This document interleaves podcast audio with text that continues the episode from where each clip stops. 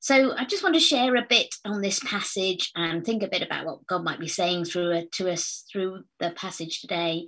It's our third Advent Sunday, and we've been focusing on different things. Prophecy last week.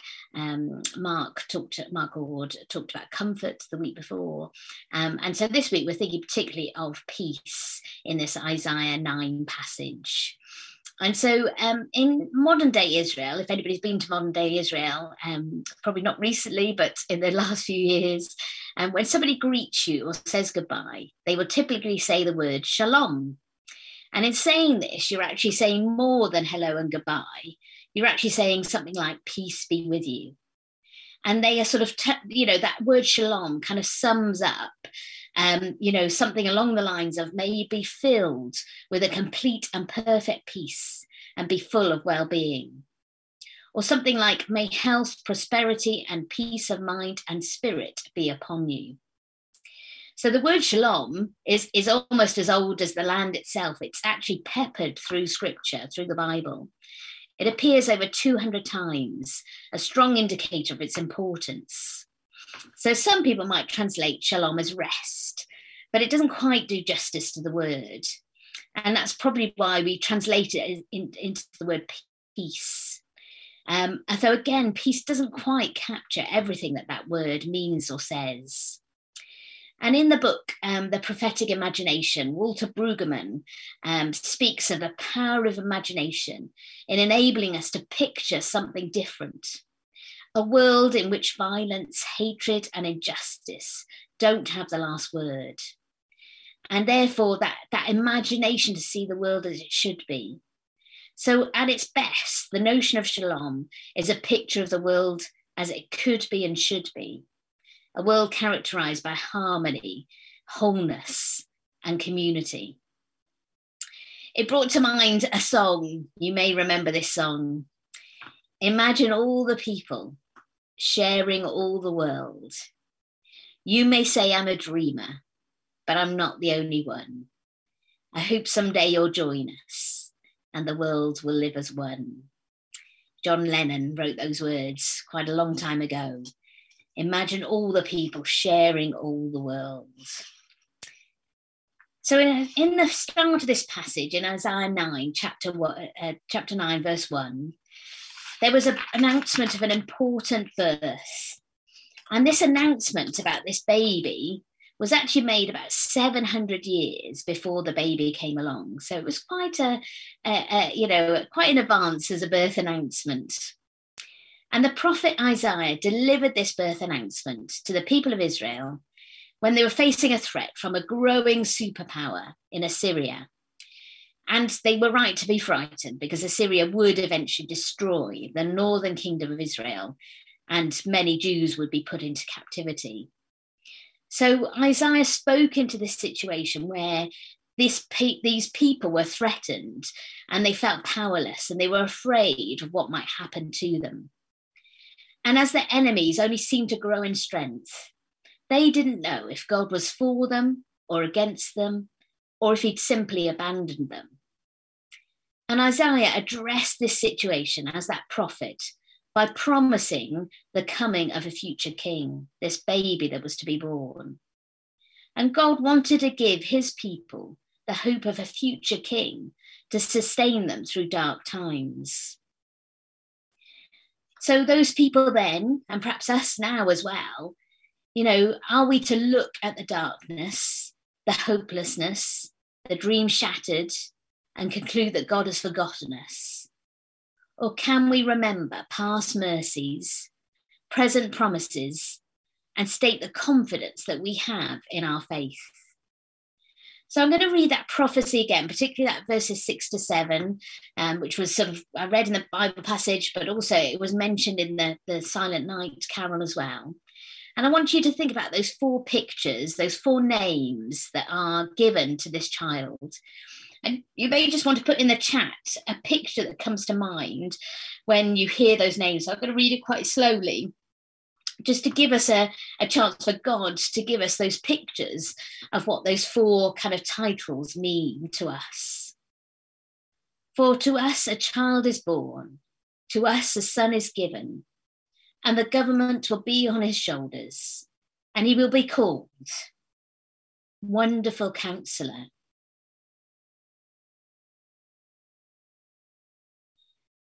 Mighty God, Everlasting Father, Prince of Peace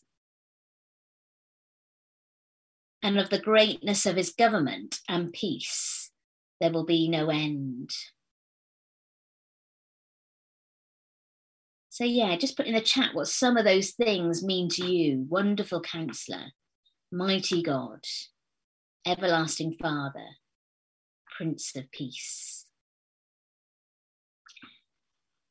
Some of the things I was thinking about, and I'll, I'll sort of pick up in the chat anything else that people say as well wonderful counselor. He's wise. He works all things to the counsel of his will, and he knows the best for us. He's a source of extraordinary wisdom for us. Mighty God, he is strong and powerful. He ultimately will be always able to protect us. Everlasting Father, he's caring He's a father who cares for all. Prince of Peace. He brings people together. He brings together the lion and the lamb. There is peace at every level. In the chat, we've got a good listener and a bright, shining star. So, two of those titles it could be that you know because at the time um, somebody who was listening to that prophecy at the time wouldn't have known about the incarnation and who that baby was so at the time they might have thought that that would have applied to just a normal mortal human being who was going to come along and and kind of you know vanquish those enemies so two of those titles that that child could have been just that normal human being wonderful counselor and a prince of peace and that was a time when Judah desperately needed wisdom and peace. Those would have been traits they would have greatly desired in a leader. But the other two, Mighty God and Everlasting Father, they're names that seem to clearly apply to God. But those Israelites weren't expecting God to be born and live amongst them. As I say, they had no concept of that incarnation that would have happened 700 years later. And we know that those titles, those four titles, apply to God and to that Jesus child that was born in that stable. A couple of other words that have come up there always there, consistency and dependability. Hope for a future where we have no fear, no sadness. A wonderful, wise leader of the people, protecting us from all harm. And actually, all those terms, when I was looking up and sort of um, reading around this passage, all of those four titles that are given to that little baby are actually talked about in terms of God in, in Isaiah. So in Isaiah 25, uh, chapter 25, verse 1, it says, The Lord God has done wonderful things and wonderful in counsel in Isaiah 28, verse 29. God is called Mighty God in Isaiah chapter 10, verse 21. God is called the Father of his people in Isaiah 63, uh, verse 16. And Yah- Yahweh Shalom, which means Lord is peace, um, is talked about in Judges 6:24, chapter 6, verse 24. So just reinforcing to us that God and Jesus are the same one God. Israel was looking for that immediate kind of answer to their issues at that time. But God's solution would come, but it wouldn't come for a while, but it would last forever. God is letting them know what's coming. And all they had to do was trust in this, in faith. Faith sees the light in the darkness, however small it is. And we have two options even today as we respond to this passage. We can look at our world and seeing the darkness, find only hopelessness, shattered dreams, and conclude that God has forgotten us. Or we can look at our present darkness and remember God's mercy, his grace, and his future promises. Yes, there is real darkness, but even in the darkness of nights, we can see the bright light of Jesus Christ. And verse 2 of that passage describes that light. The people who walked in darkness have seen a great light. Those who dwelt in a land of deep darkness, on them light has shone. And notice in that, that verse, it talks about they're walking in darkness. They're not just seeing the darkness from far off, they're walking inside the darkness. I don't know about you, but uh, uh, in my road uh, at the moment, there's lots and lots of houses that have got lights on the front of the house, which I love. I love seeing all the different lights. And there's one house right at the end of my road where there is every surface of the, the house is lit up. They've got lights in the windows, they've got lights on the roof, they've got lights on the garage. You know, every surface is lit. I dread to think what their electricity bill will be. But as you see it, you can't miss that light that shines out in the darkness. And actually, even as you come around the corner, even before I can see the lights, I can see the glare of those lights. I can see the impact of those lights even before I see the house and the lights, because the light just shines incredibly in the darkness. I can see the impact that that light has on the darkness in front of me. And where does that light come from? It emanates from a little baby. God is doing an amazing thing. He's overturning our expectations. A child is born that defeats all evil. It's an improbable, unlikely, incredible story. When everything else in this world fails, when all our best plans are found wanting, when we've reached the very end of what we can do, and to us, a child is born.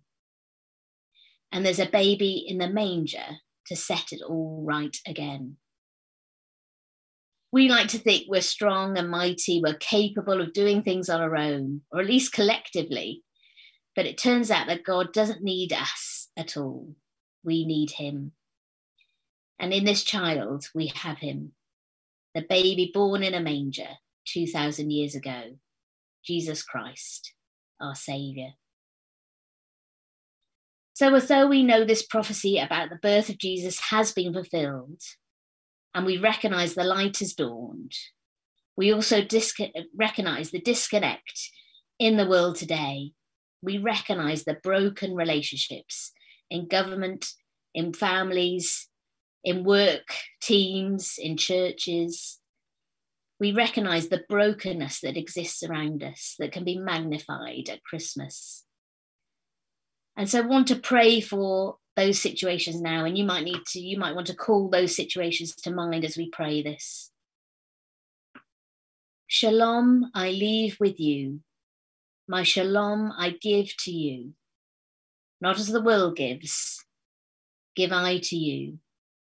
Don't let your heart be troubled, neither let it be fearful. Some words from John chapter 14, verse 27. So, Lord God, we pray for your Holy Spirit now to work in these broken situations that we've got in our minds. We pray that you bring love and light and healing. And I pray that we would know your shalom today.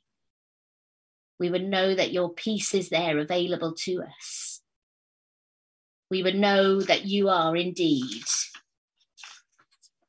wonderful counselor, mighty God, everlasting Father, and our Prince of Peace. Lord, be our peace today, tomorrow, this Christmas time, and forever. And we pray that we can be bringers of that peace to others. Lord, be our shalom and help us to see that in the future there will be shalom, there will be that completeness and wholeness as you come again into this world. We ask this in your precious name this Christmas. Amen.